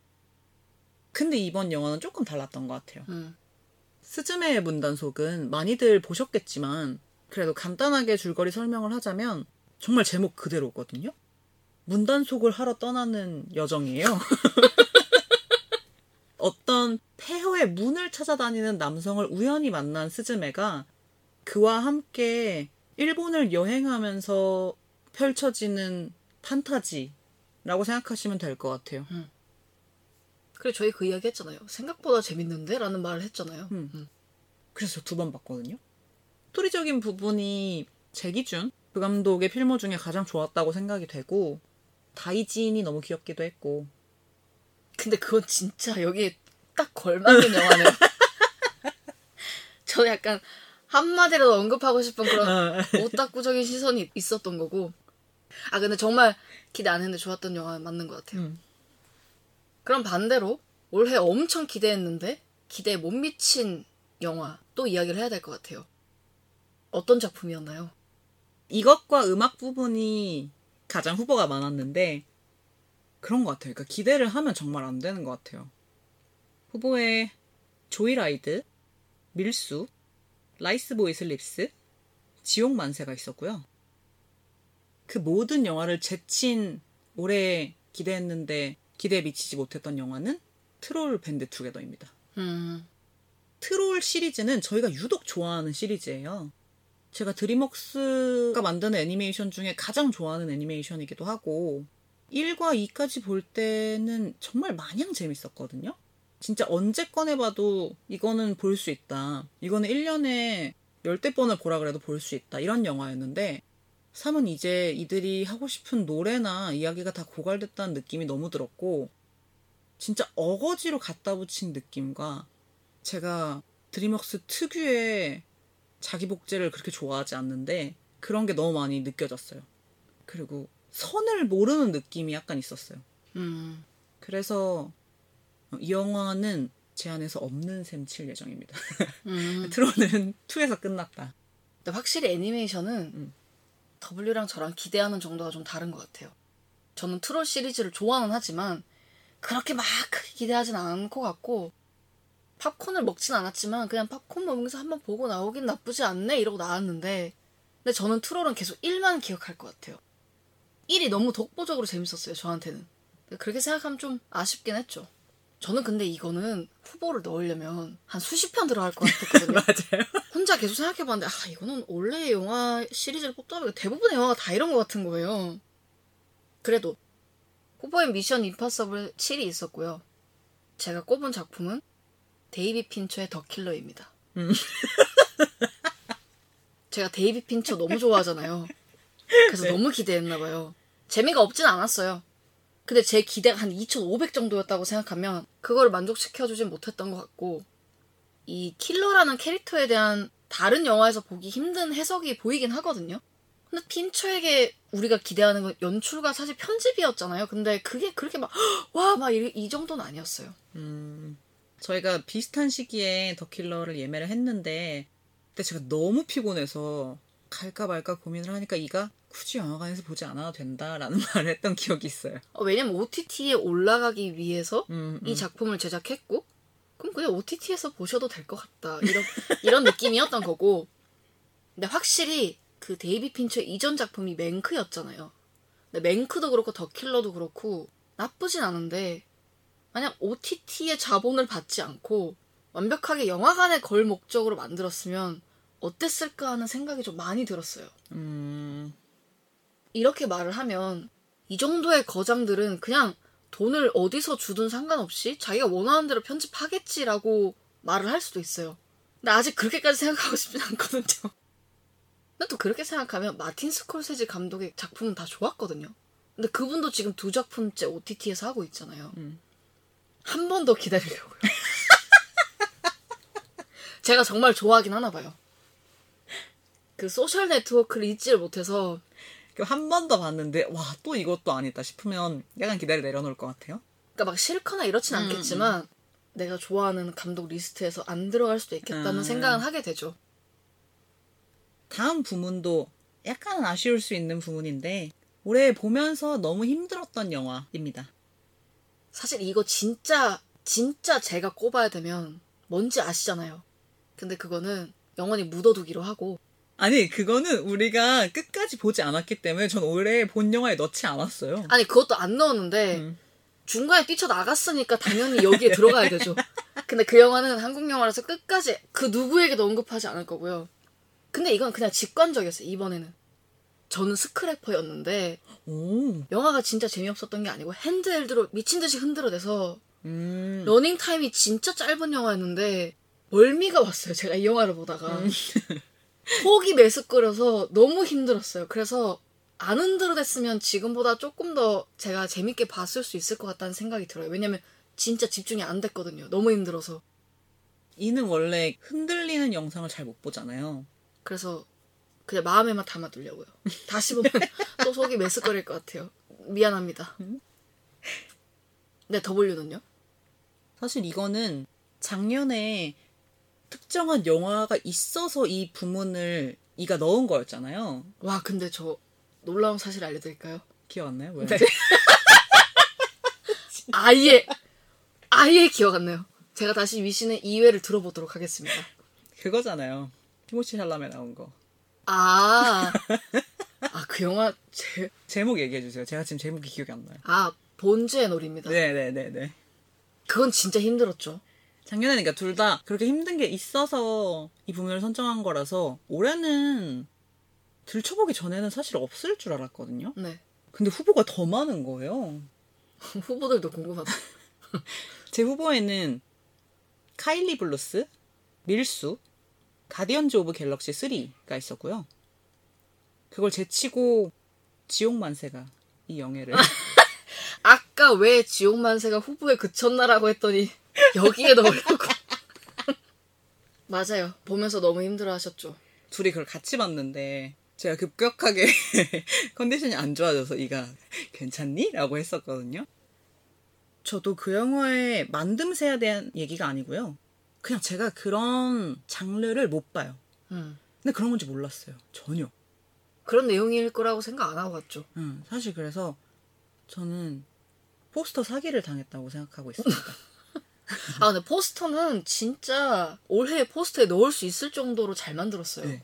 그리고 일단 잘 만든 것과 별개로 포스터에서 그렇게 어두운 느낌을 주지 않았어요, 저한테. 그래서 제가 기대하는 한국 독립 영화의 그리고 10대가 나오니까 되게 그런 발랄하고 톡톡 튀는 느낌을 기대했는데 전혀 아니었고 저는 캐릭터들은 되게 톡톡 튄다고 생각했어요. 아, 근데 저는 솔직히 진짜 솔직히 말하면 제가 그렇게 좋아하지 않는 10대의 모습이었어요. 수도 그러니까 있죠. 제가 제 10대를 뒤돌아봤을 때도 약간 창피하다고 느껴지는 뉘앙스의 10대들이었기 때문에 음, 너무 모든 걸 까발린 것 같았어요. 너무 날 것이잖아요. 그들이 말하는 대사들이. 제가 뒤돌아 생각해 보면 제가 그때 욕하고 다녔던 거 너무 창피하거든요. 음. 물론 지금도 안 하는 건 아닌데 수위라는 게 있잖아요. 근데 그때는 그 수위라는 걸 모르기 때문에 내가 다 이길 수 있을 것 같고 약간 그런 느낌을 스스로 가진 적이 있어서 더 그런 거에 대해서 공감성 수치 같은 걸 느끼는 것 같아요. 그럴 수도 있죠. 그래서 그 영화는 여러모로 많이 힘들었던 영화예요. 근데 이건 진짜 개인적인 거니까 음. 이이 영화를 영화- 재밌게 보신 분들도 있으실 거고. 이 영화 팬이 굉장히 많은 걸로 알고 있거든요.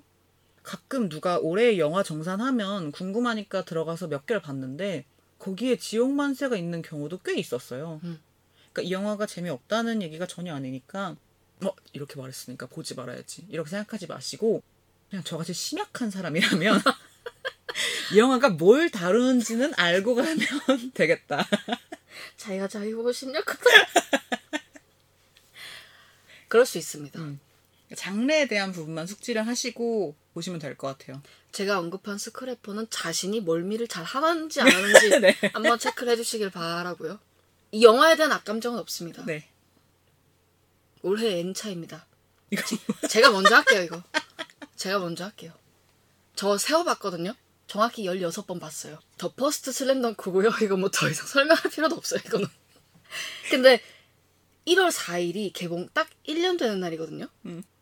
그날 또 볼 거고 내년에도 비슷하게 보지 않을까요? 올해 제 목표 중에 하나가 N차를 줄이자는 거였거든요. 음. 근데 그러면 뭐 하냐 이거죠. 그걸 다 줄이자는 거였는데 그거 다 줄여서 이제 한 작품에 못- 한 작품에 몰빵했는데 16번 제 인생에서 이렇게 영화를 많이 본 적은 없어요. 근데 이렇게 보면 막 가끔은 영화 보고 난 다음에 아, 나 다시는 안 봐야지 이렇게 생각하고 나올 때도 있었거든요. 근데 너무 신기하게도 16번을 봤는데도 오프닝이랑 엔딩은 똑같이 설레요. 똑같이 긴장되고.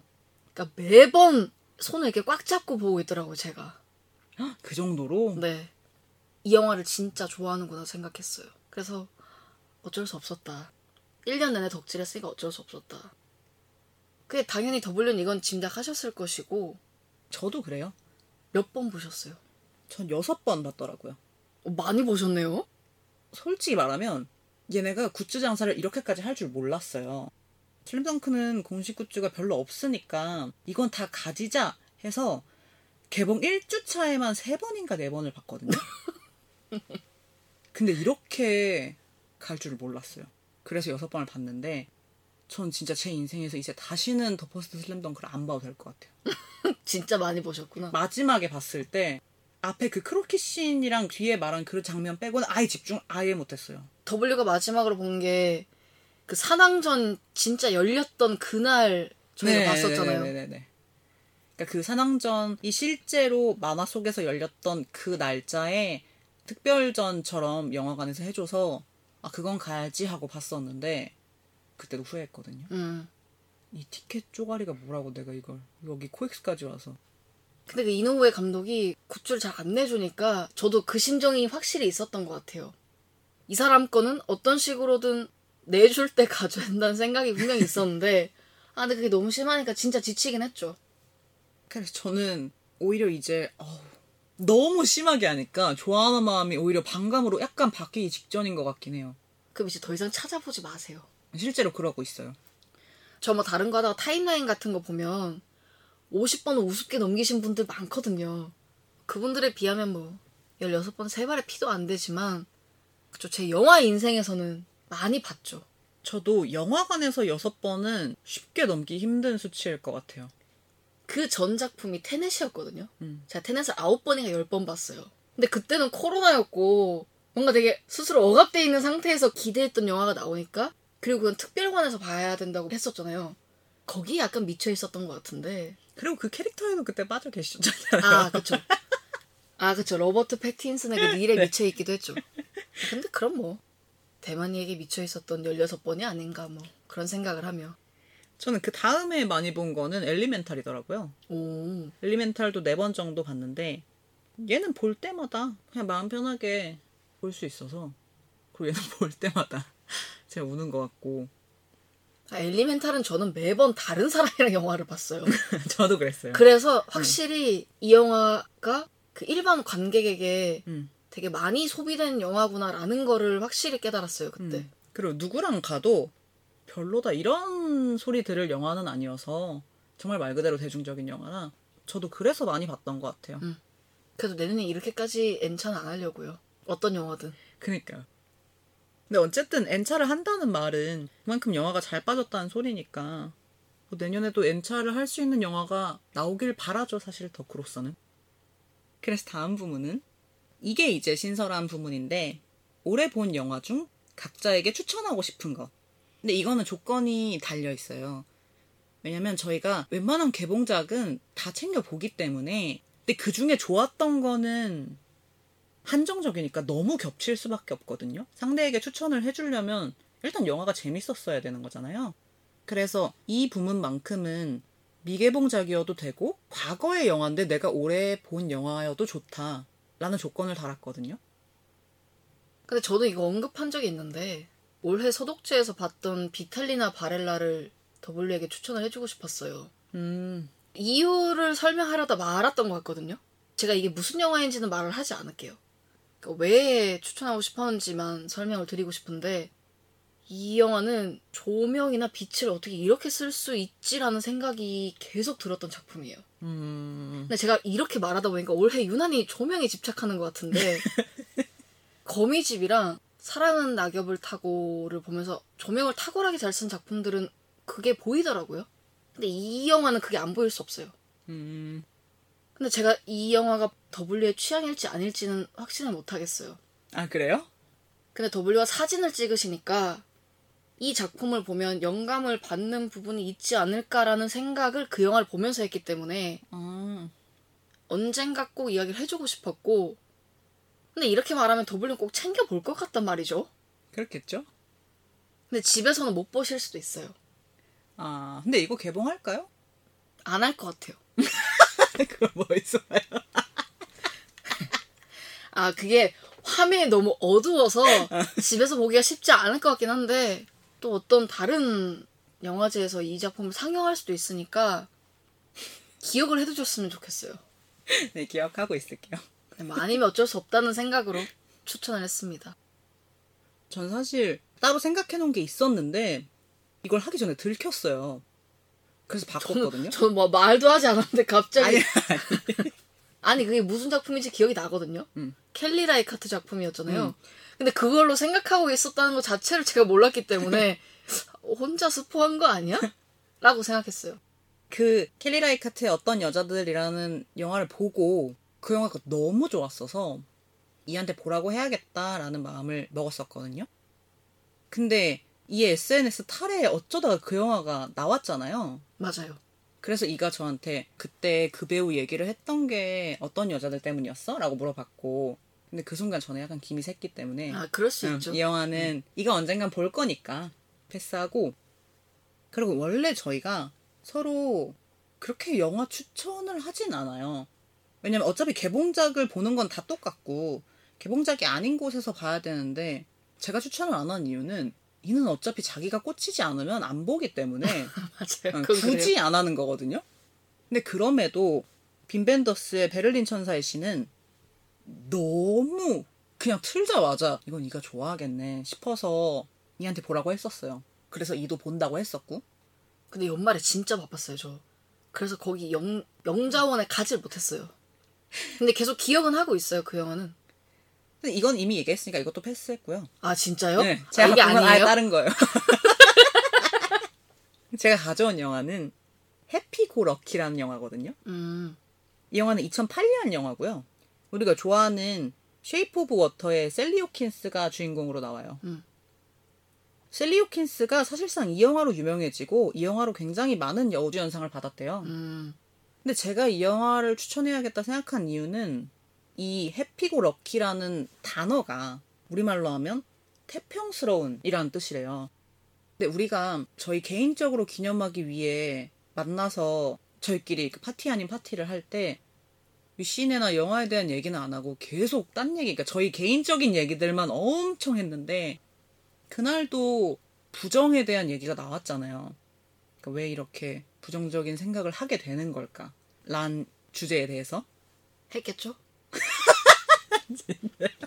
아 술을 많이 먹어가지고 기억이 잘 안 납니다. 했습니다. 네. 그러니까 왜 그 생각에 빠져 있는 거야? 거, 그러니까 그거는 아 아직 저희가 안 일어난 일이잖아. 저희가 저희가 했던 이야기를 W는 부정으로 해석했군요. 음.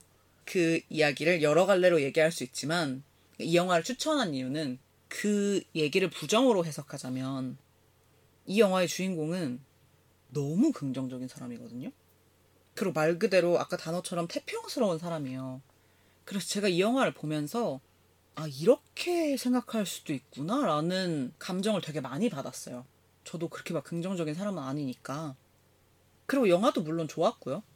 그래서 이가 언젠간 이 영화를 봤으면 좋겠다고 생각해서 이 영화를 가져왔고, 근데 아쉽게도 이 영화를 지금 볼 수 있는 데가 없어요.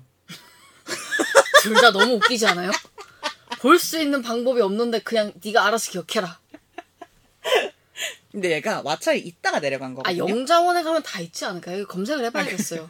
그 베를린 천사의 시는 있었거든요. 음, 얘도 왓챠에 있다가 내려간 거였고 베를린 천사의 시도 마찬가지이기 때문에 언젠가는 OTT에 올라올 것 같고 다시 안 올라오면 말씀하신 것처럼 영자원에 있을 수도 있으니까 그런 의미로 근데 사실은 누가 이렇게 추천을 해줘도 계속 까먹고 있다가 언젠가는 기억해내거든요. 기억해내도 안 보잖아요. 기억해내서 보는 것들이 있어요. 그게 단지 이제 W의 컨텐츠가 contact되지 않았을 뿐인데 친구가 1년 전에 추천해준 드라마를 1년 뒤에 보거나 뭐 이러기도 해요. 갑자기 생각나면 놀러 보거든요.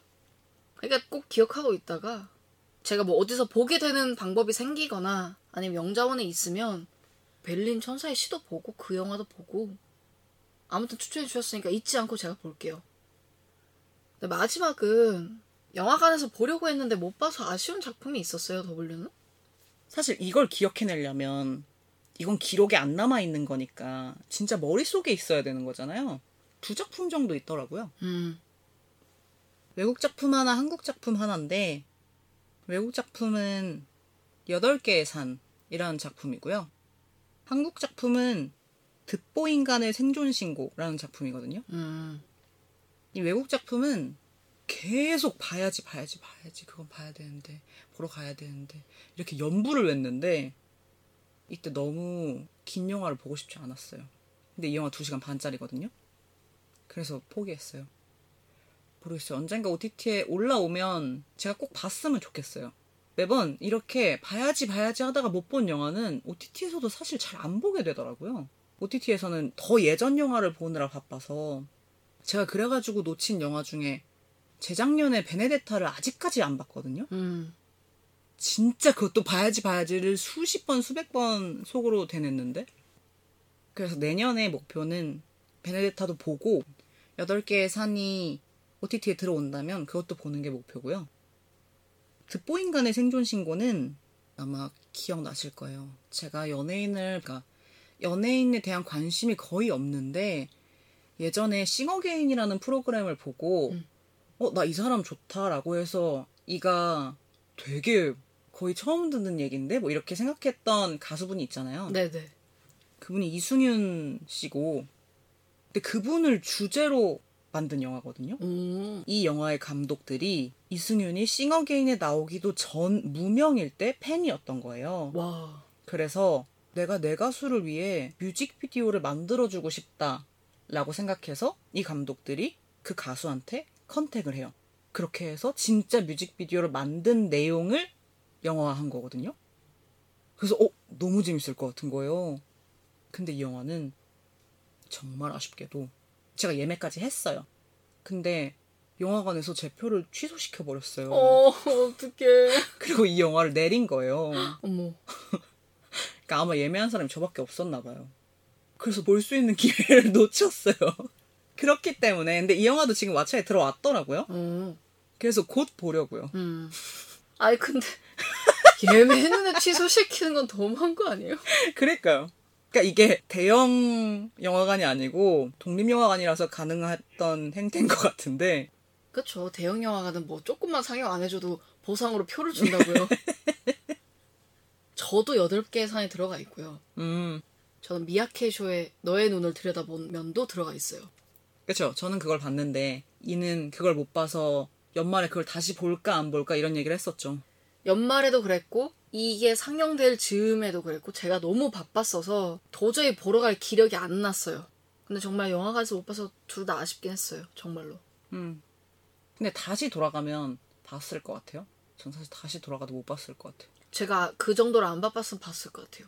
아니죠. 그 정도로 바빴을 때로 돌아가야 되는 거죠. 당연한 말을. 에? 아니 그럼 100번을 돌려서도 못 보죠. 진짜 그러니까 내가 어떻게든 쥐어 짜서라도 지금 너무 아쉬우니까 그때 밤을 계속 새고 새서 또 새더라도 갔을 것이다. 8개 그런데- 사는 봤을 것 같아요. 음. 이거는 집에서 보면 영화에서 보는 거랑 느낌이 많이 다를 것 같거든요. 하긴 뭔가 느낌이 이름부터 자- 산이니까. 일단 자연이 어, 나오니까. 이름부터 산이잖아. 그런 건 영화에서 봐줘야 되는데 맞아요. 아쉽지만 뭐 못 봤으니까 어쩔 수 없고. 올해는 인연이 아니었나 보죠. 그리고 요새 그런 생각도 잠깐씩 하거든요. 이렇게 후회하기 싫어서 많이 보는 거잖아요.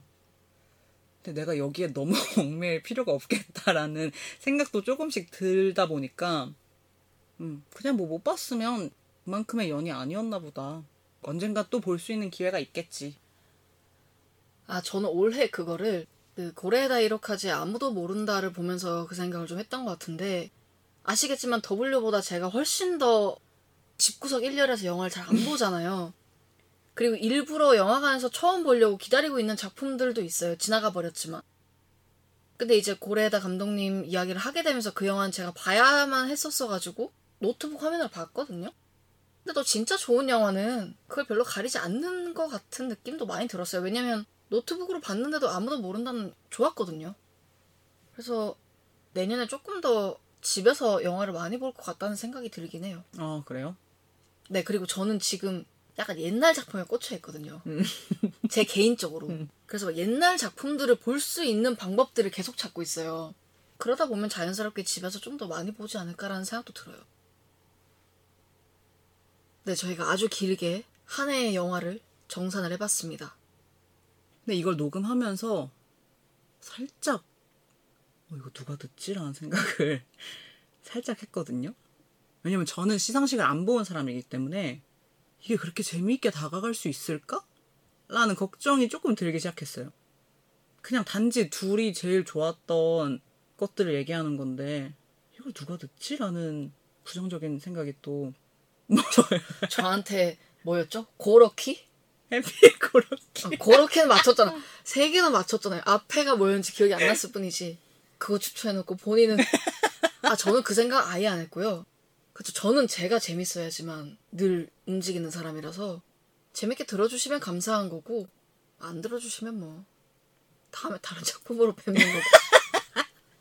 근데 사실 이거는 재미없어도 어쨌든 매년 아마 할 거기 때문에 그래서 어, 이걸 어떻게 하면 조금 재밌게 살릴 수 있을까 막 이런 고민을 했던 것 같아요. 이 화는 이미 끝났고 다음 내년이나 내후년 이럴 때부터 내년부터 30분으로 끊을까요? 우리 맨날 시상식 볼 때도 아 무슨 대상만 기다리면 되는데 대상까지 가는 길이 왜 이렇게 길지 맨날 그 생각하잖아요. 그럼 여자분은 누구입니다. 다음 남자분 누구입니다. 이렇게 땅땅땅땅땅땅 하고 10분 안에 자 결과 끝 이렇게 10분 시상식 이런 거 어떠세요? 뭐 나쁘지 않죠. 지금까지 들어주신 분이 계시다면 정말 감사하다는 얘기를 이 편뿐만 아니라 그냥 올 한 해 너무 감사했다는 얘기를 드리고 싶고 아 근데 저는 남이 무슨 영화를 뽑았나 궁금하긴 하거든요. 근데 그게 서면이면 3분이면 다 볼 수 있는데 이거는 지금 대충 1시간 반이 넘어갈 음. 텐데 타임라인을 꼭 써둘게요 제가 그 영화를 보시는 영화 덕후 선생님들이 본인의 영화를 정산해보는 시간은 좀 가졌으면 좋겠다는 생각은 들어요. 음, 확실히 하면 오래 남거든요 맞아요. 정말로 영화든 뭐든 꼭 영화가 아니어도 저 주변에 친구들한테 연말정산 뭐 같이 하자거나 했냐거나 그런 걸 많이 묻는 편인데 저한테 맨날 물어보시 안 하냐고 맨날 물어보시잖아요. 안 한 지 몇 년 됐거든요. 근데 툭심 있게 안 하죠 못하는 거죠. 시간이 없어서. 아이 거짓말 치지 마세요 아니 하려니까 너무 많아 항목이 너무 많아서 못하겠어요. 그러니까 그걸 견뎌서 하는 사람이 결국 그 사람인 거죠 모든 사람이 시간이 많아서 그걸 하는 게 아닌데 올해는 텍스트로라도 해볼게요. 네 이렇게 2023년에 위신에는 막을 내리고요. 바로 내일 2024년에 위신의 막이 열립니다. 사실 이 녹음은 편집을 아무리 빨리 해도 2024년에 올라갈 건데 작년에 정산을 새로운 해에 맨 첫 화로 올리는 것도 나쁘지 않다고 생각해요. 저희는 그러면 2024년인 올해도라고 해야겠죠? 2024년에도 좋은 영화가 있으면 찾아서 보고 떠들어 보도록 하겠습니다. 신의 신의 위신의 제 3회 위 어워즈는 여기에 왜 웃으세요? 이 어디서 온지 알 수 없는 슬로건은 이렇게 우리가 계속 함께 가게 될까요? 저 혼자 하는 거죠. 아니 귀여워서 좋아요. 더블유는 한 번도 해본 적이 없잖아요. 신의 위신의 한번 해주세요 그러면. 그리고 저희 맨날 그냥 위신해라 그러는데 사실 부제가 있어요. 신의 신의 위신의 아, 네 일단 영화 잘 봤고요. 이거예요. 지금 처음 이야기하는 건데 명배우네 명배우야. 그 GV 할 때마다 연기를 이렇게 잘하네. 네. 그 GV 빌런들이 맨날 하는 그 패턴이 있거든요. 아, 네, 감독님, 영화 잘 봤습니다. 일단 영화 너무 좋았고요. 제가 영화를 보기 시작한 게 이러면서 이제 온갖 1, 2, 3, 4절 다 하잖아요. 그 패러디 한 거였어요. 그 말은 꼭 빌런이 아니어도 GV에서는 항상 무슨 GV를 가든 들을 수 있는 말이라서 네, 저희가 부제에 그렇게 써놓은 거였거든요. 그리고 일단 영화를 잘 봐야 녹음을 하니까 그런 의미도 있는 거죠. 그쵸? 그러니까 그게 그냥 영화식 밥 먹었냐 같은 안부 인사인 거죠. 그래서 내년에도 일단 영화를 잘 보고 신의 신의 위신의 3년 차? 응. 3년 차도 기대해 주시기 바랍니다. 어떤 작품을 가지고 돌아올진 모르겠지만 곧 돌아오겠습니다. 안녕히 계세요. 감사합니다.